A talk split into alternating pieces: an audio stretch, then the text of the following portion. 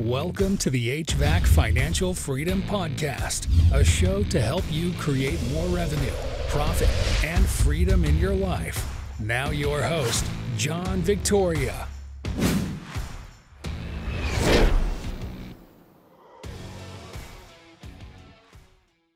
Alrighty, hello and welcome everyone to the HVAC Financial Freedom Podcast. My name is John Victoria, your host, and today I am very excited for our two guests that we are bringing on today.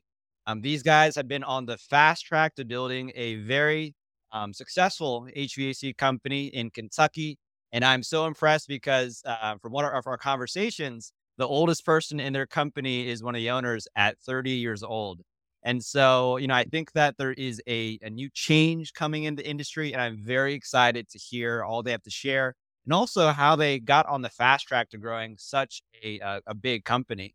And so the two guys, the two gentlemen in question will be Zach and Dalton of Air Support Kentucky, and super excited to have them on board. So let me bring them on. Welcome, gentlemen. How are you guys? How's it going, Move? Awesome. Yeah, so super excited. Um, so I guess just to kick it off, like, um, I mean, you guys grew so quickly over the first few years. So could you talk just like where are you guys at right now in terms of revenue? How's the size of the team, and like what's the service uh, area you guys are focused in on?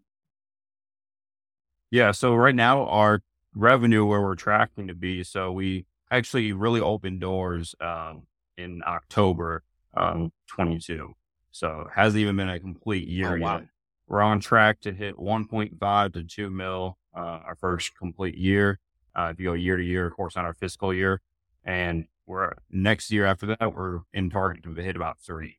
Um, our goal is uh, 50 million in five years, and Zach can kind of explain more on that. But we have really big ambitions, and we we came right up the gate, kind of swinging hard, hitting hard. As far as if the other part to your question, the service there, um, pretty much cover anywhere from E Town, Louisville to Lexington. Um, I currently live in the Fayette County market, Dalton, Jeffersonville, east end of Louisville area.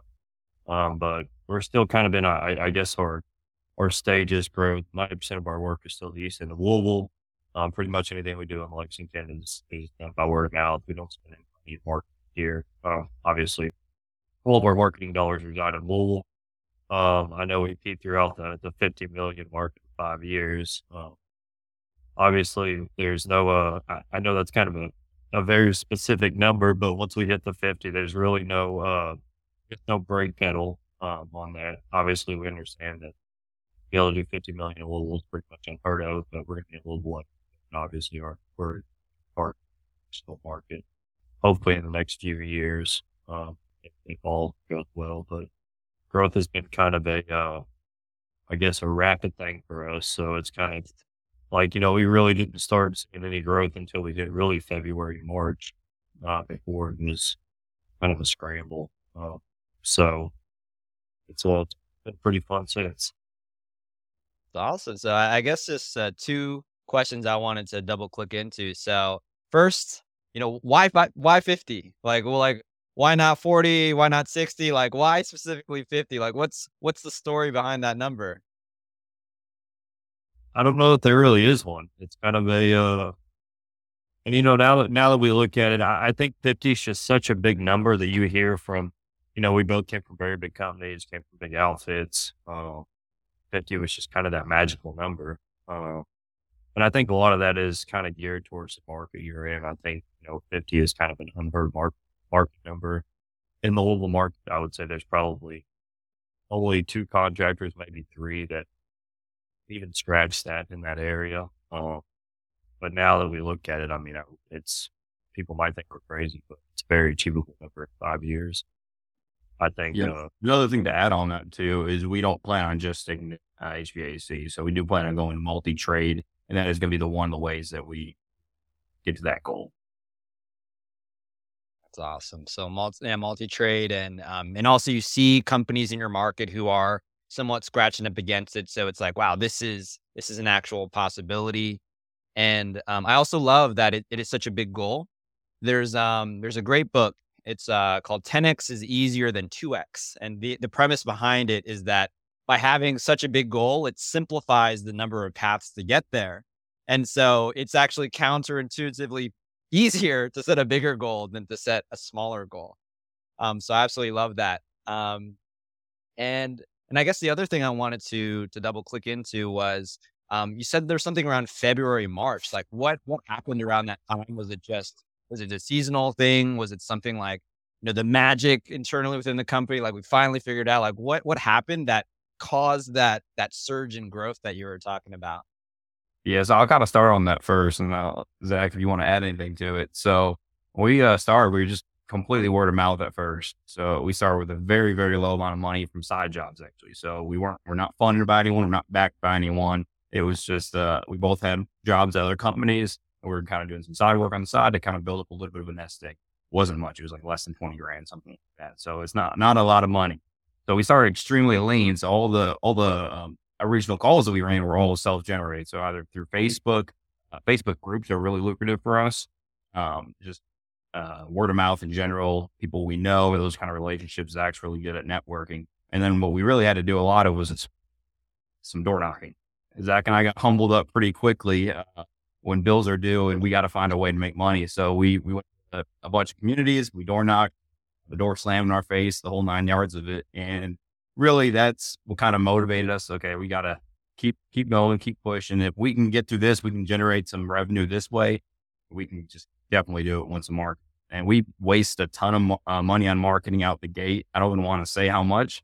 Uh, heard through we're on a, our third or fourth website now, uh, and you know we're still not even a year year in business. Ah. Just a ton ton of money out of the gate on marketing, kind of firing on all cylinders, and we kind of figured out what what we can do. And now we're at a point where it's a little bit more fine tuned. And then of course it is a seasonal business, so April is kind of when we first got our, our hot streak. So anyone in the trade is going to get a phone call then. Um, but our, we really dialed in our marketing is kind of the, the biggest thing that made that big jump. Awesome. And then uh, Zach, same perspective on that was um was that the same ingredients that you were seeing on your end? I mean, you know, the biggest thing that, that we can learn, don't bring two very different uh, aspects of the industry. They uh, don't, they very, very, very strong tech. Um, not my wheelhouse. I know enough to be dangerous, but not a strong tech. So it's it's kind of humbling to see because at the end of the day, you can be the best tech in the world, you can be the uh, best networker in the world. You can't market, uh, uh, it's it's a simple equation. Um, so I, I, think the biggest, you know, we went through like a little a little series out the gate uh, where our Google got actually had to have an attorney to get our Google back. So Google's oh, the necessary evil, right? So uh, it's uh so that that kind of held us up a little bit. Uh, and you know, it's I don't know. Marketing is like the Weather Channel. You know, fifty percent of them are accurate, fifty percent are shoot fish in a barrel. So it's uh it's it's trying to understand and it, I don't know. It's I think we have it navigated. That's a whole different wheelhouse. I don't really know. Um, we know it's working now. Obviously, contract everything. Um, you know, we're, we're literally on every single piece of market separated from it. So obviously that's, uh, it's, it's not that, I guess the mentality kind of like the car mechanic. Anybody can do it, but who's good at it? Hard to navigate that room. Spend a lot of money to learn. Yep. Which we yeah, if you spend a lot of money, you'll learn quick. You're bleeding. Yeah, right. You're bleeding. Like, okay, I gotta, I gotta figure this right, out. Right. Love that. Um, and and I guess just uh, I, would love to also dig in as well because you guys came so fast out of the gate, and um, also at, at your ages as well. I've I've spoken to so many owners who have been in the game for 10, 20 years, and you know they're they're having a tough time cracking that that seven figure mark. And and I'm I'm always just curious, like the psychology and like the backgrounds of the people that are able to break through quickly um, and those that it seems like there's there's something that's that's not like catching. And so, could you speak to that maybe, especially for the younger guys who are listening? Maybe they're you know want to start up their company, or maybe they've started and they you know they're looking to get inspired. Like what like what would you say to them like eh, to achieve like the fast uh, run rate or the growth that you guys have seen in less than a year? I mean, it's in my perspective, it's all grind and hustle. I mean, you know, we know a lot of people, um, network very, very well. Um, but you know, we realize the quicker we get it done now, is the quicker we're coming out of the truck. Uh, enjoy the actual aspects of life. Uh, I like business stress. I don't like the the financial business stress. You know, like Dalton was saying, we started a business with thirteen thousand dollars. Um, and then you know the other the other piece of it where we're very very fortunate, no debt in our business. So the ability to to to grow um, is is awesome because you know we we almost eight months without a paycheck, um, where we literally just just added fuel to the to the business, and it wasn't fun, but we understood that you know there's a bigger picture. I, I think the industry, what a lot of people see where they mess up is you get these really busy summers. These people go out and they buy all these nice toys, they run behind on the parts house bill, and they're focused less on the business idea and focused more on the fact I'm making 25 grand a week, clearing shitloads of Mhm. cost. Um, you, you got to bank that money. You don't know what the economy is going to do. Obviously, right now the economy is in great shape. Um, regardless of your political views, it's it's, it's just reality. It's right in our face. Um, uh, and if you don't bank for the slower seasons, you're just not going to grow. Or you're ultimately may not have a business left. Awesome. How about you, Dalton? Yeah, I'll expand on that a little bit too. I know you were mentioning kind of like what's the difference between like a, a six figure or seven figure contractor. And I think a lot of it has to do with kind of the perspective on the industry. When I first started turning wrenches, and I'll kind of talk talk about a little bit of the technician side, kind of more on the business side of it too. But having that perspective from a technician to your guys in, Zach and I are really good at maximizing when we're in the house. So it doesn't take very many leads. Uh, we ran one month, we spent, I think, $6,000 in pay per click, ran four leads and made $20,000 in rep. So it doesn't take a whole lot for us to convert. And that's what a lot of contractors miss out on. They're burning through these leads, and leads are extremely expensive, as we know, unless you've been in the game 15, 20 years and you have a whole kind of word of mouth, you know, uh, you've been in the town for a while, good old boy system kind of thing. You're paying a lot of money for these leads, and we found that out. So one of the most important things is maximizing on the leads. Uh, the problem is a lot of guys come come from a very genuine place, like, hey, I don't want to rip people off, I don't want to overcharge, I don't want to do this. What it turns out being, especially in our trade, if you're not doing a full system inspection of the house, you're not in the house for at least an hour on the service call minimum. System inspection closer to two hours. If you're not doing the due diligence, you're actually doing the customer a disservice. It's a lot, a lot of people don't understand. If I got to return to that customer more than once in the same six months, even, I'd miss something. There's something I probably did wrong or when my text is wrong. So when you're in the house, really going through and checking, because reality of it is, uh, this is on the HVAC School podcast, and uh, it was Jim Bergmann and Bryan Orr. They were talking about a little bit. Uh, nine out of ten systems have uh, an existing issue. in them. If you include duct leakage, that goes up to ten out of ten systems. So, are the technicians leaving them that way, or they are they fixing those issues? Because your clients pay, you know, calling you because they have a problem. If you're leaving with a ninety nine dollar service fee and a capacitor, you're not fixing all their issues. Maybe they don't want to spend the money on them. A lot of them have no idea what's wrong. They don't know 30% of their air is leaking into their, their attic. They don't know that their filtration system isn't working. They're getting mold inside their cabinet. So a lot of the technicians just don't have a good thorough process. And I think that's really what ends up separating the, the six figure contractors that are just kind of paying themselves versus the guys who are really growing is they, they understand that there's a whole process that needs to be done inside the house. That's where Zach and I, we, I feel like we do really well is we maximize on our opportunities because again, they're expensive. But that's kind of, kind of the biggest difference that I see. Gotcha. Yeah, just making the most out of what you got because it's mm. it's like, you know, there's there's more. It seems like in all all markets, there's more players that are coming in, whether that's private equity or whether there's these bigger players with these huge marketing budgets and um and just making the how do you make the most out of what you already got? It's not always about new, new, new. It's about okay, how do we take care of what we currently have um, whether that's the opportunity in front of us or, or even some of our past customers.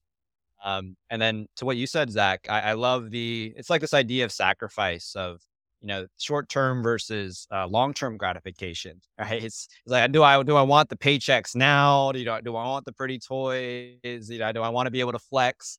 You know, HVAC paid for it, like this, that sort of deal. Like I got all these things, or do I want to put those funds back into the business to to grow and and maybe um, I, I know one thing that you guys mentioned before um, in a previous call was you know bring on the right right team as well, and so being able to pay them. So could you speak to that as well? Because it's, it's not just you two guys. Like there's there's more people on your team.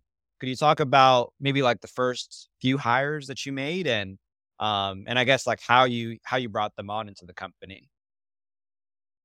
Yeah, so we uh we work with the guys. So um Zach, how many years have you been in the trade for?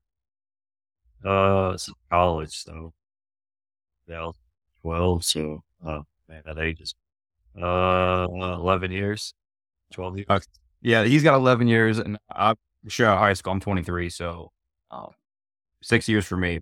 And so for us, we both worked at other companies, and one of the most important things we found is obviously building those relationships while you're at other companies because you learn you learn and meet a whole lot of really good techs, and you know who are the not not so great techs. So just knowing the people and kind of having in your circle, all the guys that we work with currently who are employed by us, they we've worked with them before, so we've got to get a really good grasp on their level of quality, their ethics, and just their overall performance. So that's the really big part there. Um, obviously, we want to hire guys who are clean cut. Uh, we really believe in the image side of the industry. We're not going to hire someone who's 400 pounds overweight. Uh, is what it is. It affects their performance in a home. You're not going to be trustworthy if your if your beard's all grown out, mangly. If you need to be a clean cut, sharp image, and that's kind of the the audience that we sell to, our ideal client. They expect that. So we hire people uh, who are in line with that, people who work out. So everyone on our team goes to the gym, you know, three to five days a week.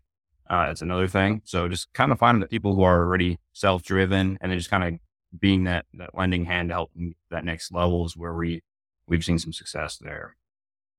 How about you, Zach? Uh, anything else that you felt um, was missing? So it seems like guys you've worked with in the past, similar work ethic, um, you know, going to the gym together, it, it, shares like, hey, you know, physical fitness, that excellence in body was a key thing. I would prefer guys that haven't been in the industry 40 years. And I know this might trample on what 99% of contractors say. And it's not that I have a jab at those people, but we want guys that, you know, we're air support. We're not, we're not our competitors. We want jobs done our way. Everybody does differently. Um, we have a certain standard and it's a lot easier to teach a new dog tricks than it is an old dog and it's not that that the, the way they may do it may may be awesome, but it's a lot better to be able to grow guys into you know Peterman Brothers. They they do this this aspect really well. You know they turn guys around with sixty leagues awards.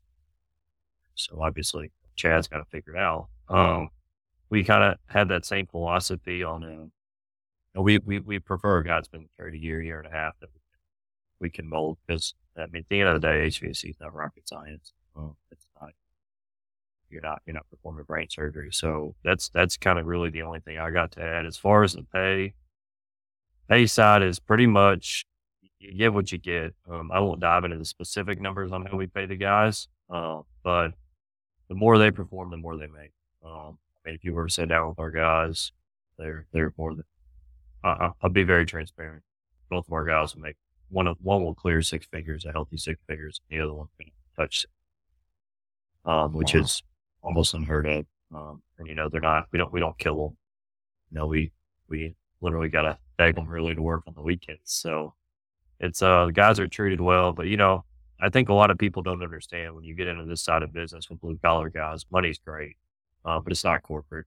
You know, 90% of blue collar guys aren't driven by money. They want to go home, they want to see their wives, they want to see their kids, they crack a beer, get on their side by sides or whatever their hobbies may be. But for the most part, you know, it's, it's culture. You know, guys, you know, that's that's where Dalton really shines in this industry. Dalton doesn't ask his guys to do anything that he would not do. You know, might be the worst crawl. Dalton be the first guy in there. It's, it's a level of respect. Um, it's not a guy pushing rule policies down your throat down with you. And I think that's where we shine because pretty pretty much I would say fifty percent of our market now is private. And you know, it's this whole idea of you're going to follow these rules A to Z, whether you like it or not. And if you got a problem hit the road, then lot of private equity to sponsor it. Sorry, private equity, if you watch this podcast, it's just reality. That's true. It's and it's um and it's I, I love what you said. It's it's leading from the front. Uh, it's um you know if I'm going to ask you to do something, then I'm also willing to do that, and I feel that builds a lot of confidence in a team rather than this. You know, I'm sitting in my mighty chair and everyone do as I say because I'm paying you. And that might have worked on corporate, you know, 10, 20, 30 years ago. But I feel as well like the new generation of the workforce is is very different. Um, and it sounds like those are also the, the guys who you're attracting as well in that I don't know, 20s, you know, 20s range is what, what it sounds like. Yeah. Um, in terms of um, attracting, you know, uh, you know, the, the, newer workforce? Are there other things? So you, you talked about work life balance. You know, pay is important, but maybe not a primary contributor. Um, you know, having you know great you know leaders who are lead, willing to lead from the front. Is there anything else that if you were advising someone who wanted to attract more team members who were you know in that age range, like what else? What else? What other things could be good to you know bring them on board to to the company? Yeah, one of the things that we're doing, um, that's more so on the service. It looks like it's it's just marketing, uh, but it's more so for attracting good talent. Is we're doing a lot of social media posting, and uh, what that really helps us with. So we do a lot of educational videos. So it is partially with clients, but a lot of it's for attracting guys who are in our area um, to us because either you're going to vibe with the the content and materials that we're putting out, or you're not. And if you, you are not vibing with it, you don't like what we're putting out because we're putting out here. Here are our standards our standards exceed most of the industry standards. This is the way we do our jobs. This is why we do our jobs this way. If we get guys who are button heads on that, oh, I've been doing it 15 years this way. You don't need to do it like that. Your typical guy, we don't want that guy. We want someone who's like, okay, I love this. You guys take a lot of pride in your work. It's, it attracts pride, prideful guys, guys who are really careful. Because the reality is, if you're a, a service tech in our industry, the last thing you want to do is work for a company that's got really, really terrible, low quality installs you don't get paid on those. Those are non-opportunity calls. You're just making your, your hourly your base pay. So you want to come to a place that really emphasizes the importance of high quality installs, low number of callbacks. And that's what we want to attract. But with that, all the social media that we're posting, we uh, location tag everything. So it's more likely to pop up on your feed, whether it's TikTok, Instagram, Facebook, uh, YouTube. So we're on all the platforms and we've been getting a lot of just attention. Yeah, we've been getting some viral posts here and there, but a lot of it's been guys in the in the supply house, you know, talking, hey, I, I watched your video, or hey, I've seen your video, and that's what we're kind of after with that is the, the whole culture building there. That's awesome. And it's like no big deal. We, we, went viral like once or twice. You know, no, no biggie. That's awesome. And um, like what would like what would a, a, a, typical video look like? So could you give me like an example? Like, oh, this is this is what we would create, and like this this was a this was a great piece. Yeah, so typically it'll just be uh, us out on a job. Um, let's say we're installing a media filter. We'll explain this is why we're installing the media filter this way. These are the benefits of it. This is how it helps the client, and this is how it makes a better install. So it's kind of a quick. We try to keep all the videos under 60 seconds, kind of for the algorithms of everything. Um, it's just a quick little ex- explanation. We'll talk about maybe flowing nitrogen in another video, just kind of best practices. Here's what we do. Here's why and it's kind of gives us a professional edge over our competition in our market because there's not a single competitor doing that right now. Even if they do, we're far ahead of them with with how much content we put out. But the other side too is, of course, attracting good talent. That's awesome. And I, I um, I've seen a lot of um accounts, Instagram accounts, and most of them are the mar- the marketing is is a different it's different focus. Like most of it is like, hey, here's my special, here's my promo, happy Labor Day and it's very like corporate. It's like an image. There's you don't feel the life of the company, but it sounds like you just have a completely different angle. Like it's it's it's it's like almost your it's a different like target market you're trying to serve. It's not necessarily the customer. Maybe the customer will enjoy that, but it's it's more for other people who who are seeing, which is a very unique angle. It sounds. Um, that's awesome. And any thoughts on that, Zach, from your perspective? I mean, not really hit it right on the head. I mean, you know, a lot of it is, you know, it, it's just unorthodox, right? You know, from the day I've been in the industry to, now, everything I do is unorthodox compared to what everybody else does in the industry. And I think, point, you know, you're, it's just different, you know, and it, pe- people like different, um, you know, and it, it's, there's a level of trust that comes with that difference too. Obviously, is you know, from from a hiring standpoint, it you can boast your work online, you, you run the risk of getting berated. Literally, that's that's the nicest way I can put it. Um, and there's a level of trust that comes with that. Um, you know, I'm confident in what I do. Uh, my stuff looks good. I'm happy with it. I know it's done right. I'll post it all over social media, or wherever the case may be. Um, if you know you don't do good work, you know you're running behind bad work, you're not doing that. Um, so I I think you get the psychological aspects of that stuff. It's it's just a level of trust, and you know, people want to be a part of that because it, it makes everybody else's life easier.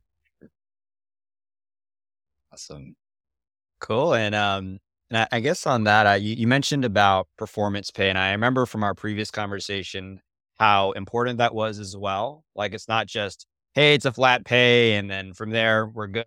Could you maybe you know talk a little bit more about how you don't have to get specific numbers, but just like how like what are some of those things that are being incentivized to make sure that you know the quality is to the standard that you guys are looking for? Like how how is that entire i guess incentive system set up? Yeah exactly. Um essentially in our market there's two ways people are getting paid right now. You're either hourly plus spiff or commission or you're a um, complete crew pay. Yeah, in the install world there's they're doing a lot of crew pay now. Uh, that's kind of where i think the industry is heading which is a, a percentage of the job total. So let's say a job sells for ten thousand dollars, crew pays seven, seven percent, seven hundred dollars is split between the lead and installer on some kind of split. So that's how a lot of the companies are starting to do it, or they're they're still hourly and they're still doing overtime and they're doing bonuses stuff like that. So we're doing on the percentage side. The biggest problem that I've seen with this, I uh, work with a company um, that was like that, is the install quality was awful because you're incentivizing these guys to get off the job as quick as possible because they're making more money on the hour. So how the way you combat that, uh, this, I kind of ripped this off Tommy Mello from A1 Garage Doors. Uh, they they have categorized ways that they pay. So ours is a sliding scale percentage. I won't get into what the exact numbers look like on that, but they're based on five KPIs. I, I think you, if you have too many, uh, it gets kind of overwhelming. But on our install five, there's five core KPIs that we we base that off of, and you have to be within range on every single one of them, or you, you get dipped down. So it's a sliding scale commission percentage. And all of this motivates our techs. Uh, so through pay structure, those KPIs, we motivate them to market for us to help advertise, get our name out there, motivate them to do a higher quality craftsmanship job, get good reviews. So all this is part of the pay structure. And then on our service side, we have a kind of a, a blend between his services could a little bit more seasonal, a little bit more of a high and low dip.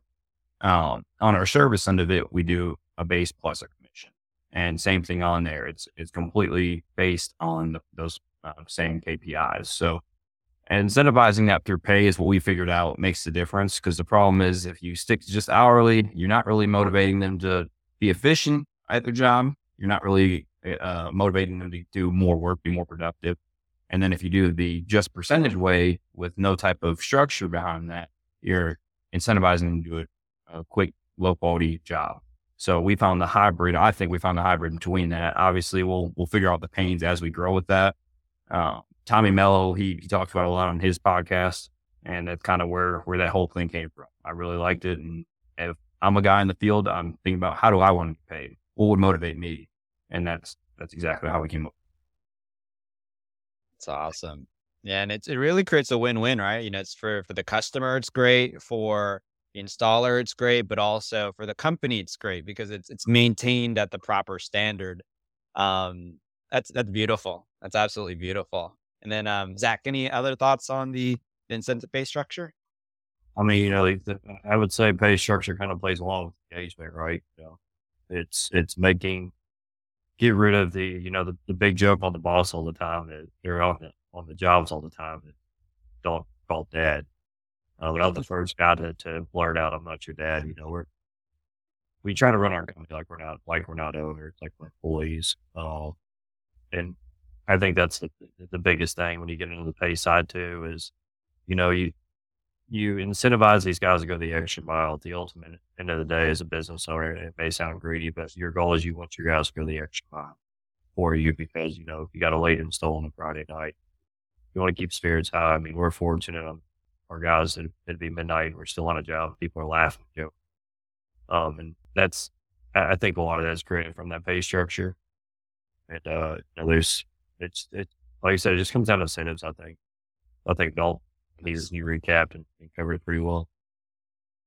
Cool. So it's it sounds like the the combo of you know, the, the, incentives and pay structure plus how you hired in the beginning. You know, there's the marketing as well as leading from the front. That's like almost a good mix of what created the culture. Is there anything else you thought that was missing?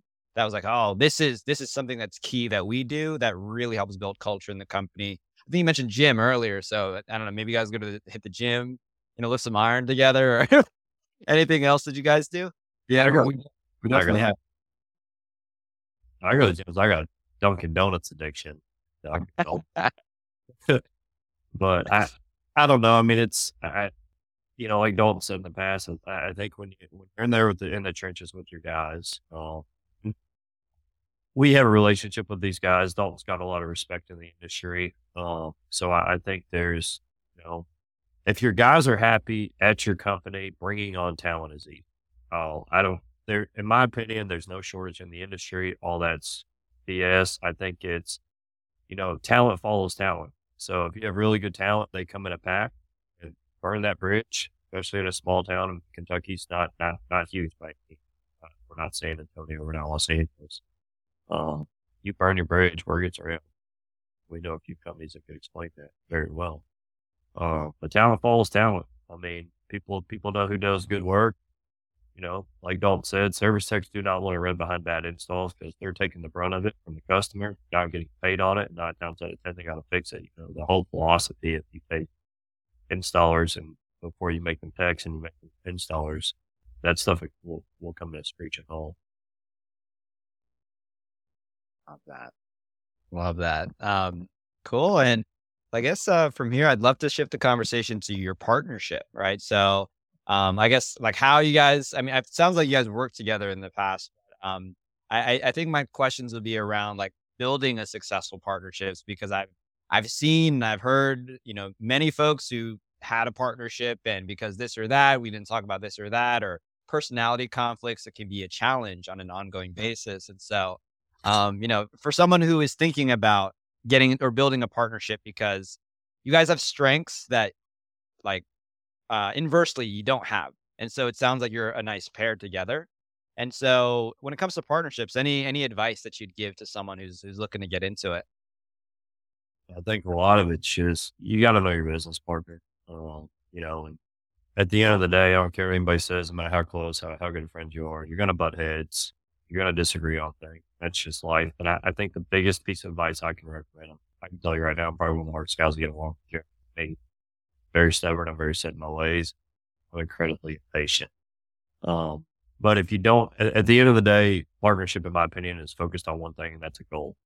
Um, if you don't have the same goals, you don't have the same, you know, 10 year goal, 15 year goal, 20 year goal. It doesn't matter how, how long or how well you get along initially. There, will be no value in that partnership people could say, "Oh, we were best friends for 25 years." That's all great, but if you know, like if I was 50% in on on the investing side, as far as you know, let's let's hold off on some of the marketing. This would never work. Um, you know, we we're both. There's one thing at the end of the day, no matter what we disagree on, fight on, both have no loss. Um, it's 100 miles an hour full throttle, and without a, a set goal between the two, it, it, it just doesn't work.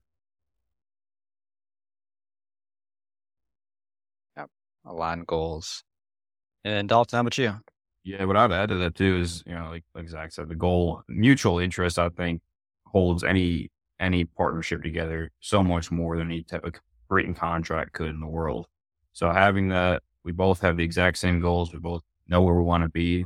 The end goal in mind is extremely important.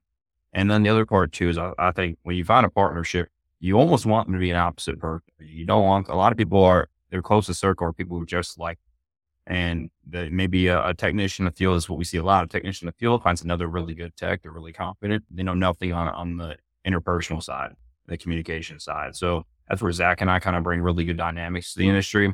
Uh, and as a partnership, Zach's, he's a networking genius. I mean, he can talk to anyone, find anyone, get any contact, and he's been exponentially valuable. Uh, you know, if you look on paper on the technical side, he's not your strongest technical guy in the world, but you wouldn't you would be foolish not to partner with this guy um, because you don't really realize the strengths of having that large circle and network. And I'm not that guy, but I am really good at the technical side. I can run guys, I can manage crews, I can manage jobs really well. So having kind of that yin and yang together helps. And we're both willing to learn each other's aspects too. So Zach is 10 times the technician he ever was before, and I'm 10 times the networker I ever was before. So having that give and pull, the guys, you know, having guys want to work and help each other. You know, Zach's given me tons of tons of ways to improve on my networking communication side. You know, when I first met met Zach, Zach actually interviewed me at the company I was working at, and I was I was uh, twenty pounds lighter. I wouldn't look you in the eye. I, I was stuttered half my words. So all that stuff makes a really big difference. And then last thing I would say that really helps our our partnership is our commitments. So if you got a family and you have kids, you have a lot of I, could call it baggage. I call it commitments. The reality is, is things that pull you away from the business. If you have a lot of that, that makes it a lot more stressful, a lot harder. Because at the end of the day, right now, Zach and I were both single guys. We're young. We don't have any kids. We don't have any baggage. We don't have any commitments. That allows us to kind of put all of our energy towards the business. Where if one partner has a family, one doesn't, eh, they're not going to understand that that aspect of it. Um, so of course we've we've we talked about it too uh, with the partnership. Hey, if you uh, you get married, you get a girl, that prenup's happening. It's it's in our home.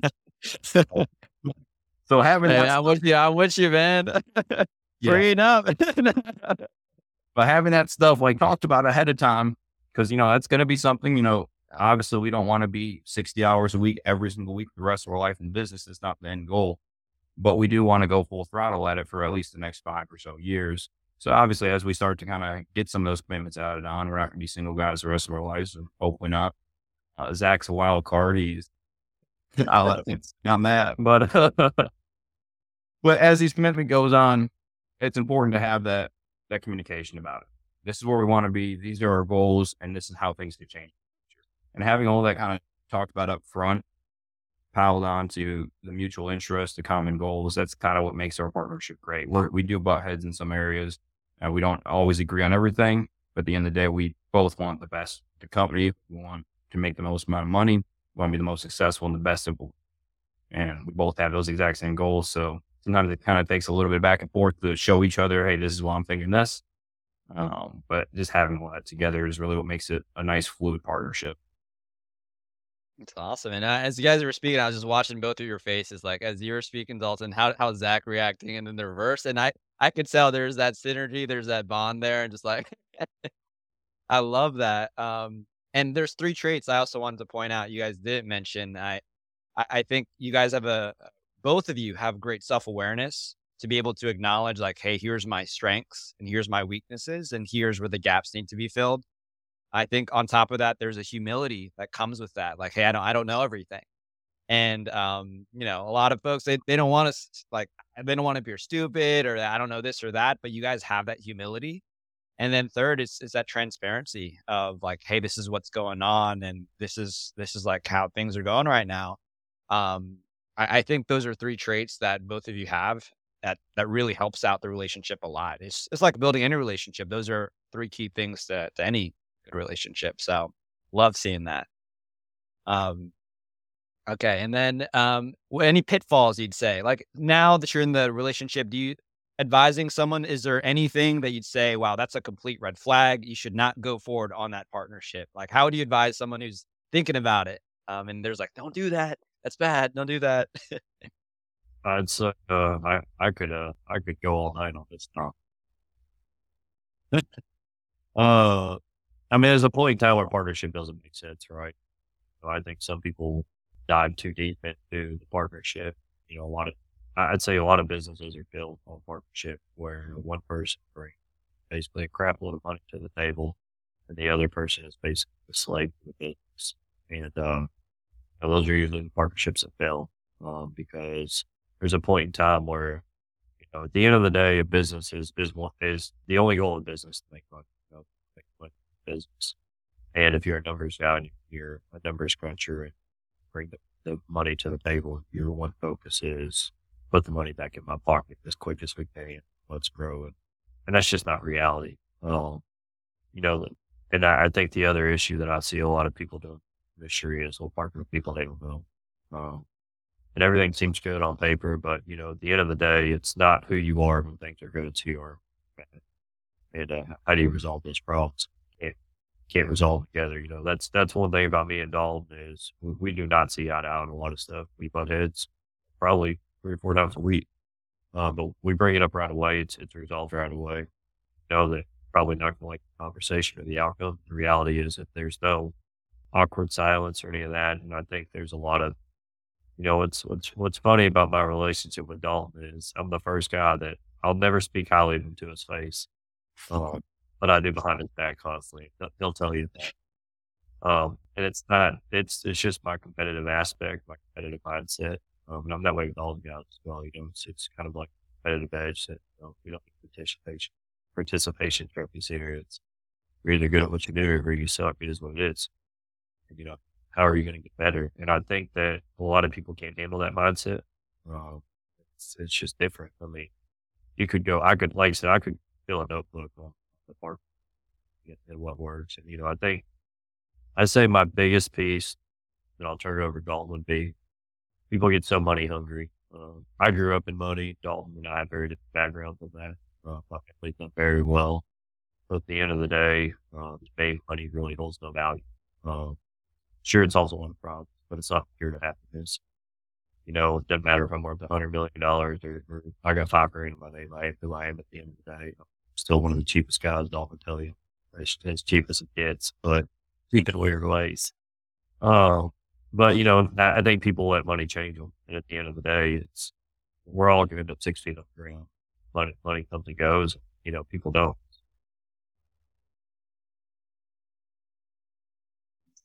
Dalton, how about you? Any yeah. red flags? You know, the ones, hey, don't do it. It's a red flag. It's huge.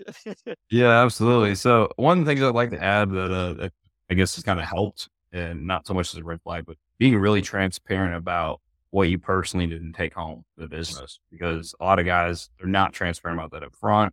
They will say it's lower numbers. So Zach and I, when we, when we opened doors, we didn't take a paycheck for the first eight months, and uh, we are very transparent about each other's personal finances and maybe too much to the point where we might as well just be married at this point. We know everything about each other, right? but uh, just having that clear expectation, like, hey, this is what when we're going to start taking money. This is what we need to start start uh, paying ourselves. This is how we're going to do it, and the next step. So we never just start paying each other more, something like that, without consulting the other. So there's always that communication between each other. Uh, when we were first paying ourselves, we were paying ourselves what would be considered poverty. And that'd be a nice way to put it. We were paying ourselves almost pennies.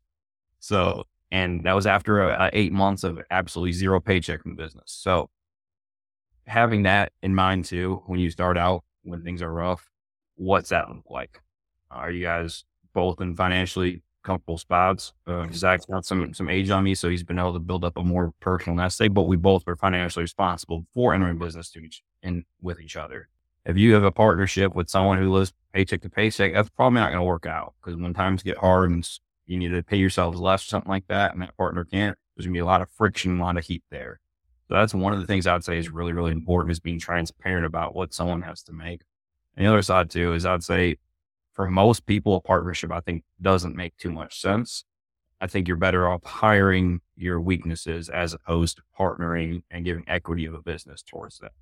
I think Zach and I have just a really good relationship. It works for us, but I think for a lot of people, I could see how it's terrible. We know a lot of guys uh, locally who have partnered up and they just fall flat on their face because it's just not about a contract that's going to hold their business. The contract's going to be about worthless.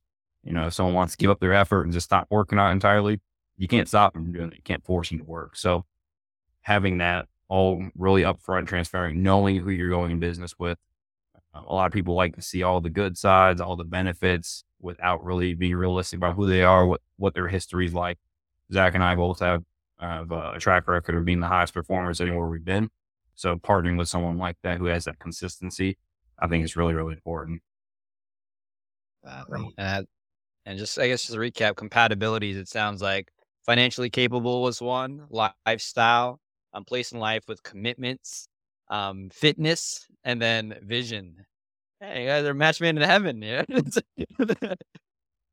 Can't have anything else to add to that.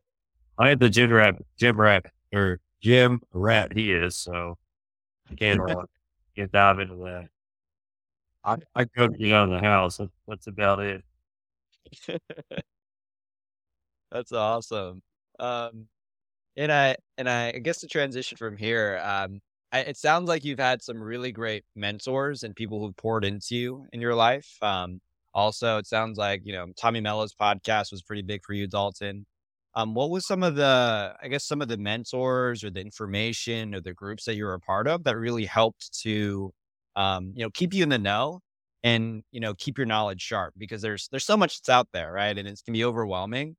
Uh, but it sounds like you guys have that for you. Like, what what would you say like really helped with um, with the knowledge aspect of building the business aside from of course the direct experience with, with companies i think that was a huge piece uh, anything else that that you'd, you'd add on yes I'll, I'll start on that um, at least on my end of it i came from two failed uh, parents, uh, small businesses. So both my parents were entrepreneurs growing up. Both their businesses kind of fell flat. They didn't do too well. I got to see a lot of what not to do early on. Um, but then kind of once you get in the trade, what I realized really quickly, like, I said, I said, I started my first week out of high school. And within six month period, I was making just as much as the other guys were, I've been doing it three, four to six years. And I realized really quickly there's there's a quality level, there's a there's a shift in um in what you're able to to do just by applying yourself, putting your head into the books. Um, so for for me, at least from a business side, a lot of podcasts, um, just a lot of kind of observing how a business works. When you're an employee for a business, is a great time to learn underneath someone else's wing. Um, Zach did a really good job at a company we were at together before, kind of scaling the HVAC side up extremely quick, and that's where a lot of his experience comes from too. And uh, I, I think just having that kind of you almost have a playground when you work for someone else. When you're an employee, you have all the experience that you can get, but none of the inherent risk comes with that. Uh, but aside from that, on the podcast side, HVAC School Podcast, it's a big, big eye opener on the opportunities that are missed out in the house.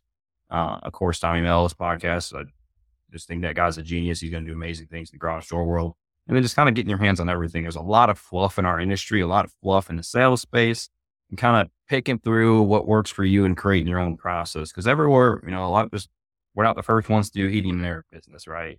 So we don't have to completely reinvent the wheel with it, but we can definitely make our own wheel work a little bit better for us. So for us, it's about picking the best things of every single business, kind of making it into a funnel. What's going to work for us long term, and how is that fluid? So kind of learn from other people's mistakes is a is a big big part. You. Awesome. And Zach, how about you? I mean, I would say, you know, kind of what to, to piggyback off what Dalton said. I, Dalton be the first guy to tell you, I'm not really big into the hype stuff. I'm not, I'm not a podcast guy. I listen to me podcasts all the time. Like, do you listen to that? Yeah, he's like, I know you don't listen to it. Um, it's just, it's, it's not really me. I, I kind of have my own, my own path, my own destiny. I'm probably the most stubborn individual you're ever going to come across. And it's, uh, you know, I, I don't know. I had the privilege of company I was at before, um, where I kind of got the keys to the, uh, to the spaceship for the HVAC side got to kind of run with it. And, uh, you know, we went basically a million, uh, seven million, like basically a year, um, exploded. And that was kind of where we, uh, I interviewed Dalton at, but I basically got to play business with somebody else's money. Um, and I learned what didn't work. And that's kind of where, you know, that was kind of a place where basically money was no option. It was how much more do you need? I'll write the check, uh, which is great, but you learn what works and what doesn't work. And ultimately, you know, I think a lot of owners get sidetracked by that idea of, you know, grow, grow, grow, grow, grow. But you got to have pieces at the bottom that continue that growth. You know, that, that very company that we're talking about is, uh, they're, they're hurt right now because of that very reason, because their, their culture is terrible. They, they let certain people management that should never be leaders in a company. Um, if you're not, you know, mm-hmm. ethical problems. Oh, yeah. I mean, that's, that's kind of me. Um, you know, I have a few mentors in the industry. Actually, Justin Riley, he's been a uh, successful. He's the owner of Rough Frog. Uh, he's like family to me, pretty much. Do saltwater fishing together. Just a great stand-up guy. And I think the problem with this industry is there's so many faces in the industry, and I'm not mentioning names, but that put on a persona of what's not reality. Um, we got burned on that a couple times out the gate. Um, we learned our lesson. Mm-hmm. You know, I think you know, there's there's a fine line you walk, and uh, you know, but business is business. At the end of the day, there's 25 methods for for one one resolution. You know, they may all yeah. work. Which one works best for you? Um, you know, markets are different. I don't care what anybody says. Me and Dalton are 45 minutes from each other. Our markets are night day. I mean night. Um, and if you don't understand markets, you're you're never going to be successful. Um, so I think at the end of the day, business, like like I said before, business there's money in anything you do. Uh, business is not hard to do. In my opinion, it's not hard to make money. Dedicate to your craft, be good at it, understand your people that follow that. And, you know, at the end of the day, if your employees are happy, sky's the limit. They, people enjoy what they do. Not about the money when they come in on Monday morning. It's about, you know, it's, it's, they feel like there's bigger picture than taking them a paycheck. Love that. Yeah, they're actually building, you know, building into a vision that's more than what someone individually can do. Um, and I think it's a beautiful thing. And it's, it's, it seems like, especially for the new generation of workers, that's what we're clamoring for. Um, you know, not to work in a, the same company for 30, 40 years. Uh, it's just, um, just mindless, mindless, mindless work. Right. yeah. And I know you guys came out of corporate as well. So you could probably, it's like, uh, yeah. Yep. So cool. Um, so I, the thing I also love to tell people, um, is that, you know, our podcast or show, it's not about, uh, it's not entertainment, it's, it's education. And that means that something has to be done as a result of it. So if you're to give like one action item for everyone who's listening, like what would you say to that person who's like thinking about making the leap or someone who's trying to scale up their company? Like what's that one action that they should take after listening to the podcast? Well, simple. Do it. Worst thing that happens, you gotta go back and get another job. Pull the trigger, write it out. If you, if you got to hustle and you got to grind, and you're a competitor you'll be successful at the end of the day. Stay away from debt. Bad, bad stuff. Stay away from. Yep. And I would just pretty much piggyback off of that. It's um, especially if you're younger and you're even considering it. If you fall on your face, you have you have time. The older you get, the harder and harder that gets. And of course, we talk about commitments. If if I had a few kids and had a wife at home, I would be be okay taking uh, eight months without a paycheck. So pulling that trigger immediately. And as far as an action item, um, just, and don't be afraid to to create a long checklist, a process in your business that makes sure you're maximizing on every single opportunity. The amount of food that is left on the plate in our industry is it's absurd.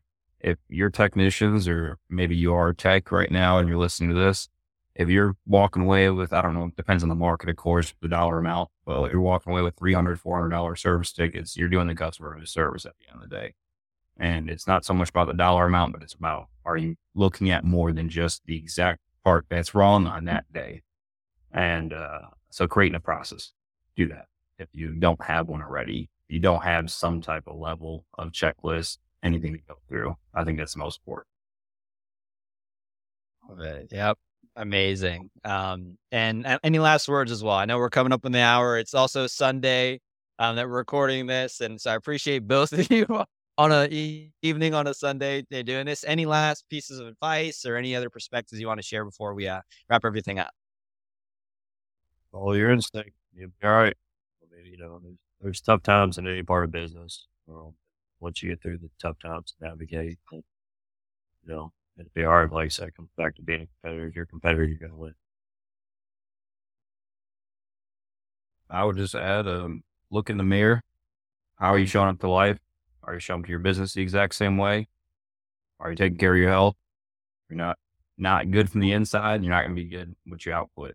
So I think make sure you're you're in check there. Any bad habits, anything holding you back, you're out of shape. Care your appearance, all that reflects on your output. And that's completely your life, not just in business. That there's a quote that goes, uh, "Wherever you go, there you are," and uh, or the, another version of it is, um, "The way you do one thing is the way you do everything." So, love that. Cool. Well, gentlemen, thank you so much, Zach and Dalton. This was a fun conversation. Um, again, it's such incredible growth in such a short period of time, and I know that for a lot of the young guys who might be listening to this, they'll be very inspired. And for those who've been in the industry for, let's say, 10, 15 years, maybe this is the kick in the butt that they need in order to really get things into gear. So, um, with that, thank you everyone for for tuning into the podcast. Um, yeah, definitely hit up those action items. And um, yeah, with that, we'll close it up and we'll catch you on the next episode. All right, take care, take care, everyone, and we will chat soon. All right, bye, everyone. Thank you for joining us for the HVAC Financial Freedom Podcast. Follow us on StreamYard, Apple Podcast, Spotify, Amazon Music, and check out our main website, www.hvacfinancialfreedom.com to find out how you can also achieve financial freedom.